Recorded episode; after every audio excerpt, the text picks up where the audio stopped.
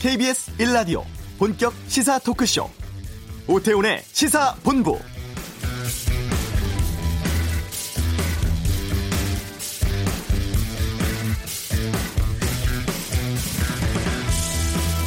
코로나19로 인한 위기를 극복하기 위한 35조 3천억 원 규모의 3차 추경안이 국무회의 의결을 거쳐서 오늘 국회에 제출됩니다. 한해 세 차례 추경 편성하는 것이 48년 만이라고 하고 규모도 역대 최고라고 하죠. 그만큼 지금의 상황이 엄중하다는 뜻입니다. 코로나19 여파로 인한 세수 부족 발생을 감안해서 11조 4천억 원을 국고에 채우고 23조 9천억 원은 경기 회복을 위해 더 쓰도록 했습니다. 분야별로 살펴보면 고용, 사회안전망 확충에 또 한국판 뉴딜 사업에 그리고 위기에 처해 있는 기업 지원에 대규모 자금이 투입이 됩니다. 문제는 재원인데요. 기존 지출 줄이고 아껴뒀던 돈 끌어모으고 그래도 부족한 금액은 국채 발행을 하게 되는데 이 때문에 GDP 대비 국가 채무 비율 43%를 넘길 것으로 전망되고 있습니다. 오태훈의 시사본부 잠시 후 이슈에서 기재부 연결해 3차 추경 내용 살펴보겠습니다. 탈북민 대북 전단 살포에 북한이 불쾌하다면서 남북 군사비 파기 가능성을 언급했습니다. 이번 주 한반도 눈 코너에서 알아보고 2부 각설하고 한 주간의 정치권 이슈에 대한 다양한 의견 듣고요. 어제 대종상 영화제가 있었습니다. 이 내용은 새 코너 세상의 모든 리뷰에서 전해드리겠습니다. 오태훈의 시사본부 지금 시작합니다.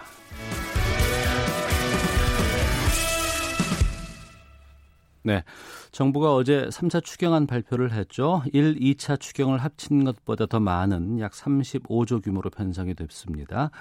기획재정부의 안일환 차관 연결해서 이번 추경안에 대해서 좀 살펴보도록 하겠습니다.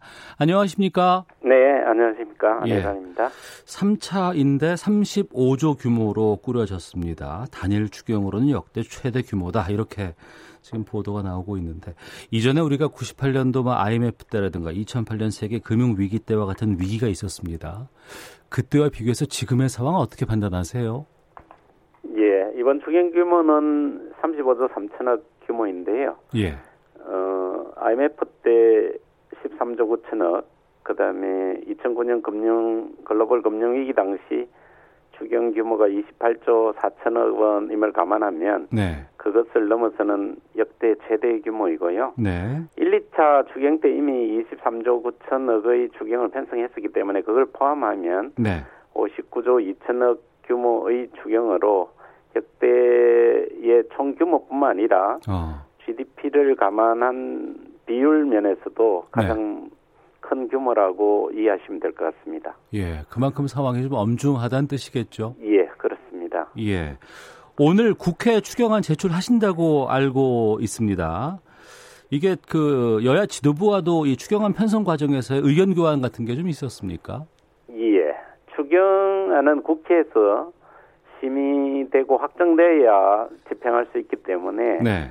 정부는 추경 예산안 편성 과정에서 국회와 소통을 계속 해왔다는 말씀 드립니다. 네, 뭐 여러 가지 의견 같은 것들도 좀 받아보셨겠네요. 예, 예. 어, 알겠습니다. 하나씩 좀 살펴보도록 하겠습니다. 예, 예.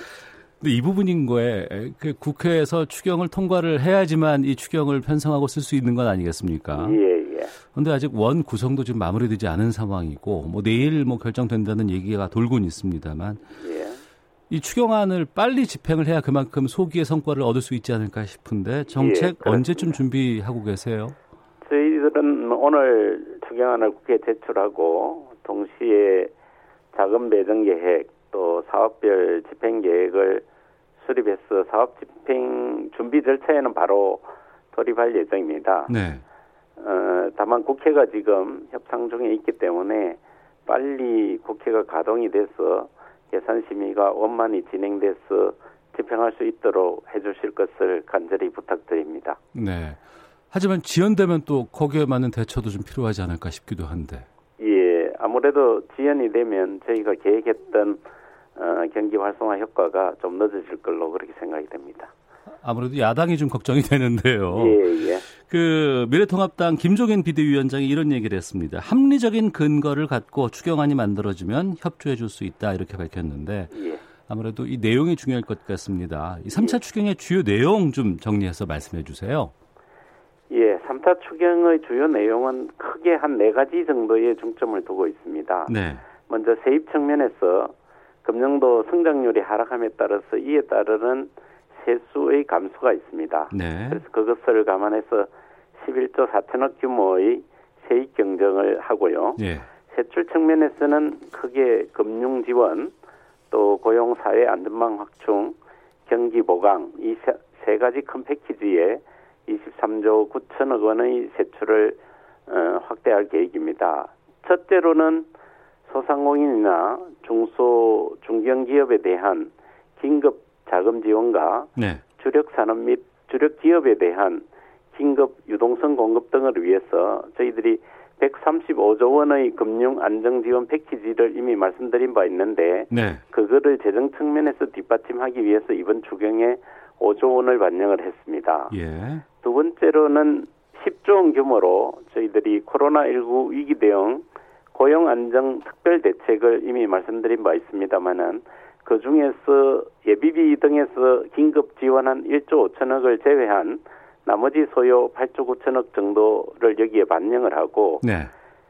또 긴급복지나 이런 저소득층 취약계층을 위한 지원 소요도 5천억 반영을 해서 9조 4천억 정도로 반영을 했고요. 예. 세 번째로는 경기 보강을 위한 패키지에 11조 3천억 정도를 반영을 했습니다. 음. 조금 자세히 설명드리면 소비 쿠폰 등 내수 확보와 수출 지원을 위해서 어, 저희들이 3조 7천억 정도를 집중 투자할 계획이고요. 예. 그 다음에 저희들 K방역이라 해서 요새 우리나라 브랜드 가치가 많이 올라간 K방역을 고도화하고 또 산업화해주고 이걸 세계화하는 이런 때에 저희들이 2조 5천억 정도를 지원할 계획입니다. 네. 이와 함께 포스트 코로나 시대에 어, 경제를 선도형으로 구축하는 목표를 갖고 한국판 뉴딜에도 5조 천억 원 정도를 지원할 계획입니다. 예. 코로나19 위기가 왔을 때 정부에서도 가장 중요하게 생각했던 게 지금 일자리를 유지를 시키는 게 중요하다는 말씀을 하셨거든요. 예, 예. 그래서 이제 이번에 보니까 고용 사회 안전망 확충하는데 10조 원 가까운 예산 9.4조가 투입이 됩니다. 아무래도 이건 지금 일자리라든가 여러 가지 생업에 어려움을 겪고 있는 분들에게 지원이 되는 부분이 아닐까 싶은데 구체적으로 어떤 방안들이 포함되어 있는지를 좀 알려주세요. 고용 사회 안전망 확충이 가장 중요하고 9조 4천억 정도가 반영이 됐는데 예. 예를 들면은 고용 유지를 하는데 지원금을 음. 금년도 58만 명 추가로 지원하는 걸로 해서 고용 유지 지원금을 대폭적으로 확대를 했고요. 예. 두 번째는 특수고용직이나 자영업자 등을 대상으로 한 114만 명 정도 분에게 긴급한 고용 안정 지원금을 지원하는 예산도 넣었습니다. 네. 세 번째로는 비대면이나 디지털 일자리 또 청년 일자리 그다음에 특별 채용을 해주는 데 대한 보조금 등 55만 어, 개 플러스 알파라고 정부가 발표한 긴급 일자리 공급을 위해서도 3조 6천억 정도 예산을 반영을 했습니다. 여기에 따라서 또한 실업자가 최근에 많이 늘어나고 있기 때문에 실업자의 네. 구직급여를 49만 명 정도 더 드릴 수 있도록 3조 4천억 원의 예산을 추가로 반영을 했고 예. 이분들의 취업훈련 강화를 위한 내일병 카드 등의 예산도 확대했습니다. 예. 근데 지금 말씀해 주신 내용들은 저희가 뭐 여러 가지 시청이라든가 예. 어, 구청 홈페이지 가보면 이런 내용들 자세하게 소개가 돼 있던데 예. 이번에 추가로 넣는다고 하면은 그럼 이게 지원 대상이 늘어나는 건지요? 아니면 횟수가 늘어나는 건지요? 지원 대상이 늘고요. 예. 그다음에 직접 일자리는 어. 추가로 창출을 하는 그런 부분으로 보시면 될 것 같습니다. 아. 예를 들면 고용유지 지원금은 저희들이 20년 본 예산에 원래는 2만 명 정도 지원할 수 있는 351억 정도 예산이 반영되어 있습니다만은 네. 고용이 크게 문제가 되기 때문에 저희들이 음. 이 돈을 어 1조 7천억으로 크게 확대를 해서 네. 108만 명 정도가 지원을 받을 수 있도록 대폭적으로 확대했고 방금 말씀드린 구직급여도 신청자가 최근에 크게 늘고 있기 때문에 네. 연초에 저희들은 137만 명 정도를 지원할 걸로 계획을 짰었는데 49만 명을 더 확대할 수 있도록 3조 4천억의 예산을 추가로 반영했다. 이렇게 보시면 될 것 같습니다. 네. 그다음에 특수고용직이나 브리랜스 이분들은 예. 어, 고보의 사각지대에 있기 때문에 음. 이분들을 지원할 수 있도록 긴급 고용 안정 지원금을 저희들이 마련하고 이걸 신규로 114만 명에게 지원할 수 있도록 했습니다. 네. 노동자라든가 실업자들을 위한 지원 확대들 말씀해 주셨는데 아무래도 또 일자리를 만들고 있는 기업에 대한 지원들도 예. 필요하지 않을까 싶은데 이 부분도 좀 소개해 주시죠. 예. 기업에 대한 지원은 우선은 중소 중견 기업의 정책 자금 네. 대출하고 또 이분들에게 보증을 공급해 주고 또 주력 산업이나 기업들의 회사채나 기, 기업음을 매입해서 유동성을 공급해 줄 수 있는 저희들 재정 소요를 아까 전에 5억 정도, 5조 원 정도 말씀드렸습니다만은 네. 그 5조 원을 시드만이로 저희들이 배정을 했고요. 자동차나 조선 항공 등 위기 업종에 대해서는 상생 보정 프로그램이나 또 부품 업체의 연구 개발 지원, 또 공공 발주의 물량을 저희들이 확대해서 특별히 지원할 수 있도록 이렇게 예, 계획을 수립했습니다. 또한 최근에 global value chain, 글로벌 공급 사슬이 변화되고 있기 때문에 네. 첨단 산업 같은 거는 국내에 유턴할 수 있는 그런 기회를 만들어주고 그 어. 유턴 기업에 대한 예. 전용 보조금도 추가로 저희들이 200억 어, 원 정도 예, 반영을 했다는 말씀드립니다. 예. 자, 3차 추경 내용에 대해서 기획재정부 안일환 차관과 함께 말씀 나누고 있습니다. 최근에 이 경제 관련 보도를 보면은 한국판 뉴딜에 대한 내용들이 많이 나오고 있습니다. 이번에 이 3차 추경에도 이제 한국판 뉴딜 사업 지원에 좀 금액이 꽤 들어가는데 먼저 이 한국판 뉴딜이 어떤 정책인지를 좀 알려주세요. 예, 한국판 뉴딜은 우리 경제를 추격형 경제에서 이제는 좀 선도형 경제로 전환해 나가고 또 그 과정에서 대규모 일자리 창출로 또 새로운 성장의 기회를 한번 열어보고자 하는 것에 목적이 있습니다. 네. 쉽게 얘기하면 단기적으로는 위기 극복을 하고 일자리를 창출하는 한편 중장기적으로는 포스트 코로나 시대에 음. 선제적으로 준비하는 그런 미래 대비 성격도 가진다고 보면 되겠습니다. 예.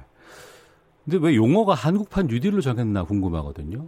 아, 포스트 코로나 시대에 저희들이 이제 혁신 성장을 좀 해보자. 예. 혁신 성장을 준비하는 대규모 프로젝트로서 총체적으로 저희들이 대한민국이라는 국가의 대전환을 이 기회에 한번 이뤄보자 하는 그런 미래적인 비전을 담아서 어. 한국판 뉴딜로 예 이름을 지었다고 보시면 될 것 같습니다. 예, 코로나 이전과 코로나 이후가 달라질 수밖에 없고 우리의 삶도 바뀔 수밖에 없다고 하는데 거기에 맞춰서 한국판 뉴딜 정책 이제 추진하신다는 것으로 이해를 하겠습니다. 예.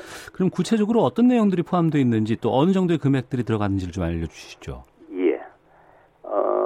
여기에는 고용 안전망 강화를 기본으로 깔고 예. 기본 토대로 하고 그 위에 디지털과 그린 뉴딜이라는 두 개의 축을 저희들이 만들었다고 보시면 될 것 같고 예. 2022년까지 저희들이 31조 정도의 투자 계획을 갖고 있으며 이번에는 어, 이번 추경안에는 지금 하반기에 즉시 추진할 수 있는 사업들을 우선적으로 저희들이 선택을 해서 5조 천억 정도를 반영을 했습니다. 네. 예를 들어서 조금 말씀드리면 먼저 디지털 뉴딜 쪽으로는 데이터나 네트워크, AI 이런 쪽의 생태계를 강화하는 것하고 예. 그다음에 디지털 포용과 안전망을 구축해 주는 것, 그다음 비대면 산업을 육성하는 것, 또 사회 간접 자본을 디지털화하는 것 이런 음. 크게 네 가지 분야에 대한 12개 프로젝트를 선정을 하고 예. 거기에 2조 7천억 정도를 반영을 했습니다. 네. 대표적인 예를 하나 들면 공공 데이터를 실제 민간에서 예. 활용도 하시고 또 이걸 사업으로 연계하실 수 있도록 어.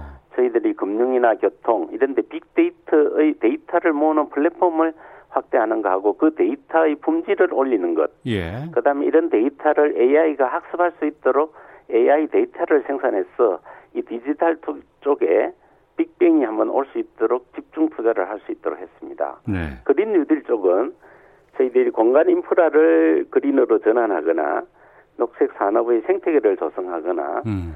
저탄소 분산형 에너지를 확산시키는 이런 3대 분야 8개 프로젝트를 저희들이 선정을 해서 1조 4천억 정도를 투자를 했는데요. 네. 예를 들면 어린이집이나 공동 공공 임대주택 등 공공 건축물을 친환경 시설로 이렇게 그린 리모델링 하는 걸 우선적으로 추진할 수 있도록 이렇게 했고요. 네. 이 바탕에 전 국민의 고용 안전망, 고용이 기본적으로 안정돼야 성장을 할 수 있기 때문에 어. 고용 안전망 구축 여기에 1조 원 정도를 반영을 했다고 보시면 될 것 같습니다. 예.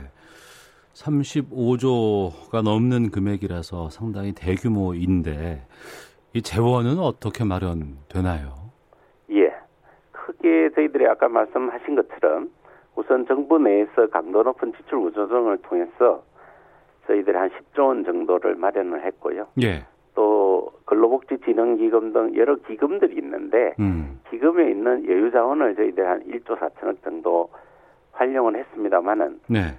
그래도 부족한 23조 8천억은 불가피하게 국채를 발행해서 조달하도록 그렇게 설계를 했습니다. 예. 그러면 이제 평소에 아니면 원래 계획대로 써야 될 예산 중에서 삭감되는 것도 꽤 있었겠네요. 있겠네요. 예. 저희들이 어, 전년도에 금년 예산을 편성을 했습니다마는 네. 금년도에 들어오면서 여러 가지 여건 변동이 있지 않습니까? 예. 그런 사업별 집행 여건을 다시 저희들이 체계적으로 한번 점검을 해봐가지고 어. 사업별 우선순위를 재조정해서 일부 마련을 했고요. 네. 예. 일부는 또 내국세나 교육세 등 세입이 감소됨에 따라서 지방으로 가는 지방의 교부세나 이런 것도 일부 줄어드는 부분이 있고 그렇습니다. 음. 그러면 이제 지자체에서는 애초에 계획했던 뭐 사업 같은 거 추진하려고 하다가 이번에 추경 때문에 또 못하는 경우도 좀 발생할 수 있겠군요. 일부 예, 일부 교부금은 감소되지만 저희들이 예. 그 감소되는 바를 또 좀 점검을 해서 일부 지방채를 저희들이 인수해주든지 네. 하는 그런 방법도 해서 추가로 지방채 인수에 1조 천억 정도를 반영을 했습니다. 예, 가장 많이 삭감된 데가 어느 분야일까요? 그건 삭감도 됐지만 다시 뭐 정액도 됐, 으니까 예. 국토 소시 쪽은 음. 일부 사업은 삭감이 됐고 또 일부 사업은 정액이 돼서 어, 전체적으로는 뭐 그 SOC 쪽이 좀 정액이 되는 네. 그런 모습으로 했는데 특정 부분이 삭감이 됐다기보다는 네. 그 부분을 일부는 줄이고 일부는 새로운 집행이 잘 되는 사업으로 넣고 이렇게 봤다고 보시면 될 것 같습니다. 네. 이 국채 발행으로 부족한 부분들 좀 메워야 된다고 말씀하셨는데 이 국채 발행이라는 게 어떻게 보면 나라의 빚이 더 느는 거 아니겠습니까? 예, 예. 이건 감당할 수준이라고 판단하시는지요? 예. 어, 재정 적자를 늘리지 않고 재정을 운영하는 게 가장 좋을 수 있습니다만은 네. 현재와 같은 위기 시에는 정부가 국채를 발행했더라도 재정 정책을 적극적으로 좀 함으로써 경제의 회복을 네. 조기에 추진하고 음. 그리고 경제가 다시 정상 경로로 복귀해서 복귀되면은 세입도 다시 넣는 그런 선순환 구조를 마련해 보려고 하는 게 정부의 목표다 이렇게 보시면 될 것 같습니다. 네. 물론 이제 이번에 국가 채무 비율이나 재정 적자 비율이 늘기 때문에 정부로 봐서는 중장기적인 측면에서 재정 리스크 요인을 줄일 수 있도록 어, 금년도에 추경을 하면서도 강도 높은 지출 구조조정을 했지만 네. 내년도 예산이나 그 이후에도 지출을 적절히 통제하고 또 지출 구조 조정의 우선순위가 낮은 사업을 지출 구조 조정함으로써 중기적 시기에서는 재정 건전성이 유지될 수 있도록 어. 그렇게 적극적으로 정부가 관리해 나갈 계획입니다. 예. 기재부 차관이시니까 이 질문을 좀 드려야 될 것 같습니다. 그러니까 애초에 우리 국가 채무 비율이 OECD와 비교해 보면 상당히 안정적이다라는 뭐 이야기도 있고 의견도 예, 있고 예, 예. 또 한쪽에서는 이 40% 넘기면 안 된다라는 예, 얘기들도 예. 있었거든요. 특히 예. 기재부 쪽에서는 이 40% 넘기지 않기 위해서 여러 의견들을 제출했다는 내용도 좀 들리고 있었습니다. 입장을 좀 말씀해 주시죠. 재정 건전성을 고민 항상 하면서 재정을 운영을 하고 네. 그렇게 해서 가능하면 같은 재원을 효율적으로 쓰도록 노력해야 되는 게 저희들의 기본 책무이죠. 예. 그래서 그렇지만 지금과 아까 말씀드렸던 지금 같이 어려운 시기에는 재정이 일정 기능을 적극적으로 해야 되는 것도 어쩔 수 없는 책무입니다. 예. 그래서 가능하면 재정을 효율적으로 쓰고 국가 채무 비율이 뭐 40%가 맞다, 50%가 맞다 이렇게 말씀드리기는 어렵고요. 예. 그때 당시에 이 재정 운영의 수준을 봐서 음. 고려해야 되는데 네. 예, 저희들은 그동안 정부가 재정 건전성에 상당히 중점을 두고 운영을 해왔습니다. 그런데 어. 최근에 이제 경, 경제 위기가 오다 보니까 네. 그걸 대응하는 가운데 채무 속도가 조금 빨라졌습니다. 네. 항상 그 채무 속도의 증가에 대해서 저희들이 모니터링하고 경각심을 갖고 음. 관리를 하도록 계속 노력해 나갈 겁니다. 예, 이정천님께서도 국채 발행으로 인한 리스크가 걱정됩니다. 예. 재정 관리 잘 해주시길 바랍니다. 뭐 예. 이렇게 또 질문도 주시곤 했었는데 예. 예. 이 질문도 마지막으로 좀 드리겠습니다. 혹시 이게 또 세수를 더 확보하기 위해서 세금 더 걷는 거 아니냐는 걱정하시는 분들도 많이 계세요. 예. 지금은 저희들이 지출 효율화 하는 쪽에 계속 말씀을 드렸고 예. 지금 차원에서 뭐 정세를 하든지 음. 이런 논의를 하고 있지는 않다고 말씀드리겠습니다. 알겠습니다. 예. 3차 추경으로 마칠 수 있으면 다행이겠습니다만 또 이런 위로 그 어려움들이 계속된다 그러면 4차, 5차로 갈 수도 있는 거 아니겠습니까? 아, 저희들 3차 추경에 저희들이 적극적으로 재정 정책을 담았기 때문에 예. 이걸 잘 집행을 해서 어. 경기가 살아나고 그래서 3차 추경으로 끝내도록 예. 최선을 다해 노력하겠습니다. 알겠습니다. 오늘 말씀 여기까지 들어가겠습니다. 고맙습니다. 네, 감사합니다. 네, 지금까지 기획재정부의 안일환 차관 연결해서 이번 3차 추경 내용 살펴봤습니다. 이어서 이 시각 교통 상황 살펴보고 헤드라인 뉴스까지 듣고 오도록 하겠습니다. 교통정보센터 오수미 리포터입니다. 네, 이 시각 교통정보입니다. 남해고속도로 순천 방향 진례 졸음쉼터 부근에서 사고가 있었습니다. 작업 중이던 화물 차량에 작업 지점을 지나던 다른 차량이 들이받는 사고였는데요. 1, 2차로를 막고 처리를 하다가 지금 막 정리가 되면서 정상 소통되고 있습니다. 요즘 곳곳으로 작업을 하는 곳들이 많은데요. 전방 주시에 집중해서 2차 사고 나지 않도록 각별히 주의를 기울여 주시기 바랍니다. 경부고속도로 서울 쪽으로는 건천 부근 1, 2차로에서 보수 공사를 하고 있어 뒤쪽으로 4km 막힙니다. 강원권과 이어지는 길로도 서울 양양고속도로 양양 쪽으로 북방 2터널에서 3터널까지 작업이 한창이고요. 이 영향으로 북방 1터널부터 정체가 극심합니다. 영동고속도로 강릉 쪽으로도 문막 휴게소 부근과 새마을 부근에서 각각 공사 때문에 밀리고 있습니다. 지금까지 KBS 교통정보센터였습니다. 헤드라인 뉴스입니다. 국내 코로나19 확진자가 어제 39명 늘어 총 11,629명으로 집계됐습니다. 이 가운데 수도권 지역 확진자가 36명입니다. 수도권 종교 관련 산발적인 감염이 이어지면서 신규 확진자 수는 6월 들어 연일 3, 40명대가 이어지고 있습니다. 민주당 김태년 원내대표와 미래통합당 주호영 원내대표가 오늘 저녁 만나 상임위원장 배분 등 21대 국회 원구성 방안에 대해 논의합니다. 코로나19 충격에 수출이 급감하면서 우리나라의 경상수지가 31억 2천만 달러로 1년 만에 적자로 전환됐습니다. 적자폭은 2011년 1월 이후 가장 컸습니다. 탈북단체의 대북전단 살포에 북한이 남북 군사합의 파기 가능성 등을 거론한 데 대해 청와대는 4.27 판문점 선언과 9.19 남북 군사합의가 지켜져야 한다는 입장에 변함이 없다고 밝혔습니다. 지금까지 라디오 정보센터 조진주였습니다.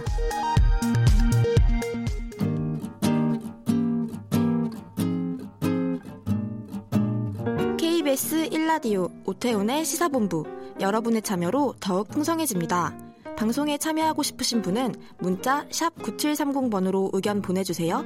짧은 문자는 50원, 긴 문자는 100원의 정보 이용료가 붙습니다. 애플리케이션 콩과 마이케이는 무료고요. 시사본부는 팟캐스트와 콩, KBS 홈페이지를 통해 언제나 다시 들으실 수 있습니다. 많은 참여 부탁드려요. 네, 한 주간의 한반도 정세를 분석하는 시간입니다. 이번 주 한반도는 김형석 전 통일부 차관을 연결하겠습니다. 안녕하십니까? 네, 안녕하십니까? 예, 오전에 갑자기 속보가 좀 나왔습니다. 네. 예. 그 김정은 위원장 여동생인 김여정 노동당 제1부부장이 탈북민의 대북 전단 살포 이거 불쾌하다. 이거 네. 계속하니까 우리 남북 군사합의 파기도 할 수 있다. 이런 가능성까지 거론을 하는 담화를 냈어요. 네. 어떻게 보셨습니까? 어, 일단은 지금 북한의 입장에서 보면 지금 현재 여러 가지 상황이 좀 만족스럽지 않은 거죠. 그리고 네. 그런 상황에서 5월 30일 날 이제 탈북민 단체가 아, 보낸 대북 전단 자체가 이제 북한에서 표방하는 즉 김정은 위원장이 역점적으로 추진하고 있는 그 사업에 대해서 이제 뭐 비판을 하고 그리고 또 최고 지도자에 대해서 이제 뭐 위선자라고 표현하는 등 좀 자극적인 내용이 들어갔단 말이죠. 네. 그런 상황에서 이제 한국 정부는 뭐 여러 가지로 이제 남북 간의 협력을 하자라고 하지만 뭐 이런 부분에 대해서도 이제 제지를 하지 못한 것 이런 부분에 대해서 이제 어, 심히 여러 가지 이제 불만 사항이 이제 누적된 게 아닌가 싶습니다. 네. 그럼 구체적으로 좀 여쭤보겠습니다. 네. 그러니까 이 탈북민들이 대북 전단 살포한 것 때문에 이 담화가 나온 것인지 아니면 지금의 네. 상황들이 좀 잘 전개 안 되고 지지부진하기 때문에 근데 마침 이게 나왔기 때문에 이걸 틈타서 발표한 거죠. 그 아마도 후자일 가능성이 높습니다. 어. 그러니까 이제 탈북 탈북민 단체에서 대북 전단을 보낸 것은 네. 이제 하루 이틀이 아니고 음. 이제 보냈던 그런 내용도 보면 이번에도 이제 자극적인 것도 있지만 네. 과거에도 자극적인 게 있었단 말이죠. 네. 그렇기 때문에 뭐 이걸 이제 직접적인 계기가 돼서 했다라는 것보다는 이걸 계기로 해서 그동안에 쌓였던 누적된 이제 불만을 이제 표출하는 게 아닌가 싶습니다. 네. 음. 그러면 이제 남북 관계를 생각하면은 이런 거 안 보내면 좋겠는데. 네. 또 탈북민들이 난 이거 보내는 거 내 표현의 자유다라고 또 주장하고 있다고 들었습니다. 네. 이 대북 전단 살포 문제를 어떻게 풀어야 될까요? 아 이게 이제 법적인 측면에서 보면 예. 대법원에서도 보면 이게 개인의 자유, 표현의 자유이기 때문에 근본적으로 제약을 할 수는 없지만 어. 이게 국민의 생명과 신변 안전 문제와 관련될 때는 이제 제한적으로 이제 제약을 할 수 있다라는 거란 말이죠. 예. 그러다 보니까 이 부분에 대해서 항상 논란이 있는데 네.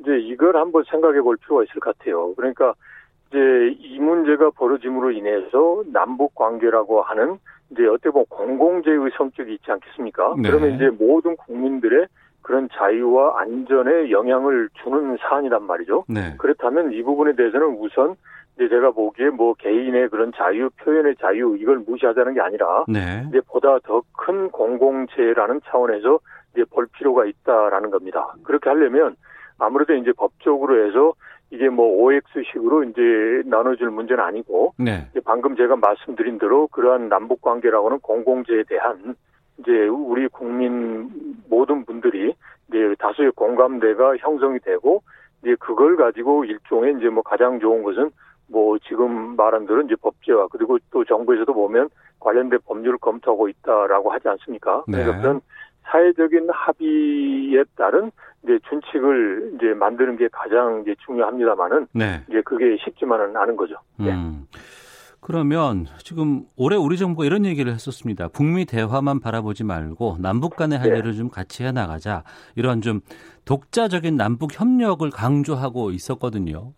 근데 네, 지금 네. 코로나 19 상황이라든가 여러 가지 이런 부분 때문에 지금 진행이 안 되고 있는데 네. 지난주에 통일부가 남북교류협력법 개정안 초안을 발표했습니다. 예. 그러니까 이 부분을 통해서 무언가 돌파가 가능하지 않을까 싶기도 한데 여기에 대해서 좀 입장을 좀 말씀해 주시죠. 어, 일단은 이제 가능할 수도 있죠. 이번에 이제 교류협력법 개정안 초안이거든요. 그러니까 네. 이제 공청회를 하고 거기에서 의견을 수렴해서 나중에 이제 하나의 별도의 안을 만들고 그리고 거기에 따라서 이제 입법 예고를 하게 되는데 네. 초안 속에 담은 내용이 보면 우선 첫 번째가 이제 일반 국민들의 이제 북한과의 교류 협력을 하는 것은 많이 이제 좀 간소화해 준 거예요. 그러니까 어. 이제 지금까지 보면 팩스 하나 보내는 것도 어떻게 보면 신고라고 하지만 정부의 이제 승인을 사실상 이제 승인을 받는 그런 형태로 벌어졌단 말이죠. 네. 그러다 보니까 이제 민간에서의 남북 교류하는데 여러 가지 애로사항이 있었는데 이제 그런 부분에 대해서 이제 좀 더 간소화시켰다라는 거고. 예. 그다음에 또 하나가 남북 간의 교류 협력을 할 때 보통 이제 협력 사업이라고 합니다만은 교류 협력을 할 수 있는 분야가 다양하거든요. 네네. 그러니까 네. 경제 협력뿐만 아니라 어. 사회 문화라든지 여러 다양한 분야가 있는데 예. 지금 현재 교류 협력 법에서는 이제 특정 분야만 되어 있고 이게 구체화되어 있지 않단 말이죠. 그래서 네. 이런 부분을 구체화하고 그렇다면 그 속의 내용이 뭐냐면 우리 국민이 북한 지역에 가서 여러 가지 협력 사업하는 경우도 있지만 네. 상호주의에 따라서 북한 주민들도 와서 할 수 있다라는 거니까 어. 그렇다면 아무래도 북한이 봤을 때 아 이제 남쪽하고 하면은 이제 남쪽 지역에 가서도 이러이러한 행위를 할 수 있겠다라는 이제 미래에 대한 희망을 줄 수도 있는 거죠. 그래서 네.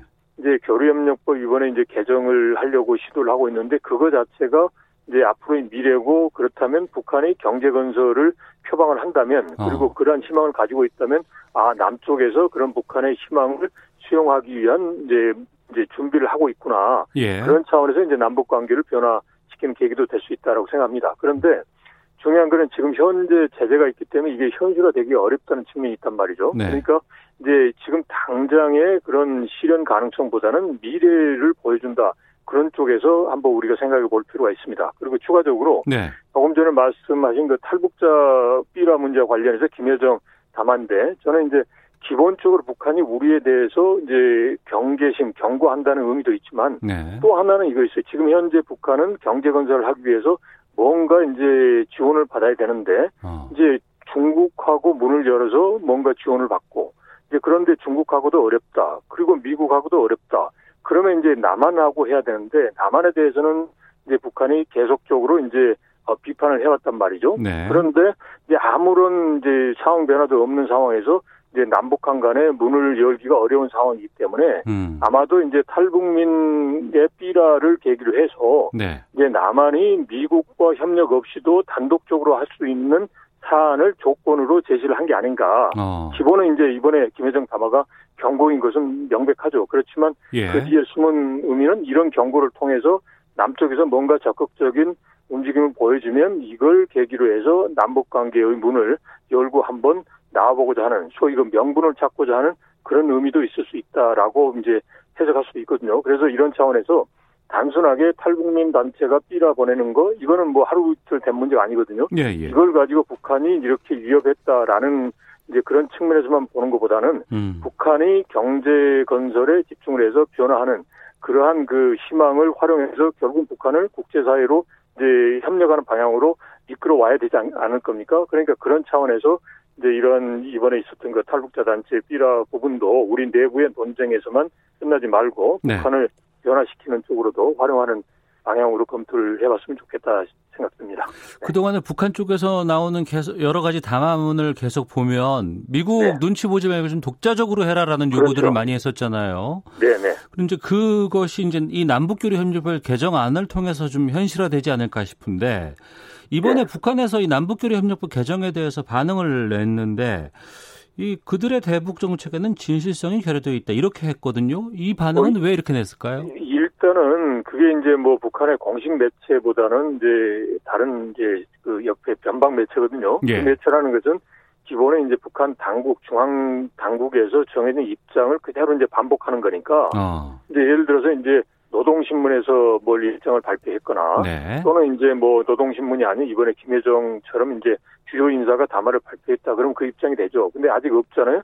그러면 이제 북한은 여전히 이제 남쪽을 계속 폄하하고 남쪽에 그런 의도성이 문제가 있다라는 거에 대한 이제 비방하는 쪽으로 이제 가는 거니까 선전 음. 매체는 그렇게 나올 수밖에 없는 거죠. 그래서 이제 그런 북한의 외곽 선전 매체에 우리가 휘둘릴 필요는 없다라는 거죠. 그래서 예. 미래를 제시하고 그 미래가 당장 실현은 되지 않더라도 실현이 될 수 있는 환경을 조성하는 거고 그 속에는 이제 북한이 협력해야 되는 부분도 있는 거죠. 네.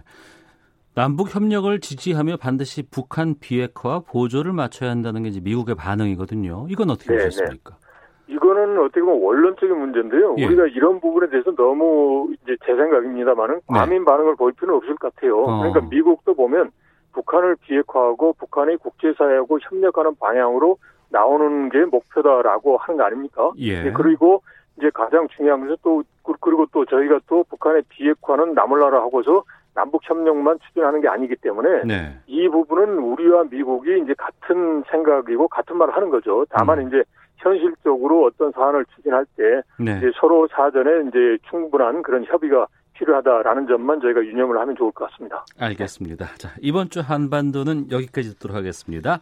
김형석 전 통일부 차관과 함께했습니다. 오늘 말씀 고맙습니다. 네, 고맙습니다. 예.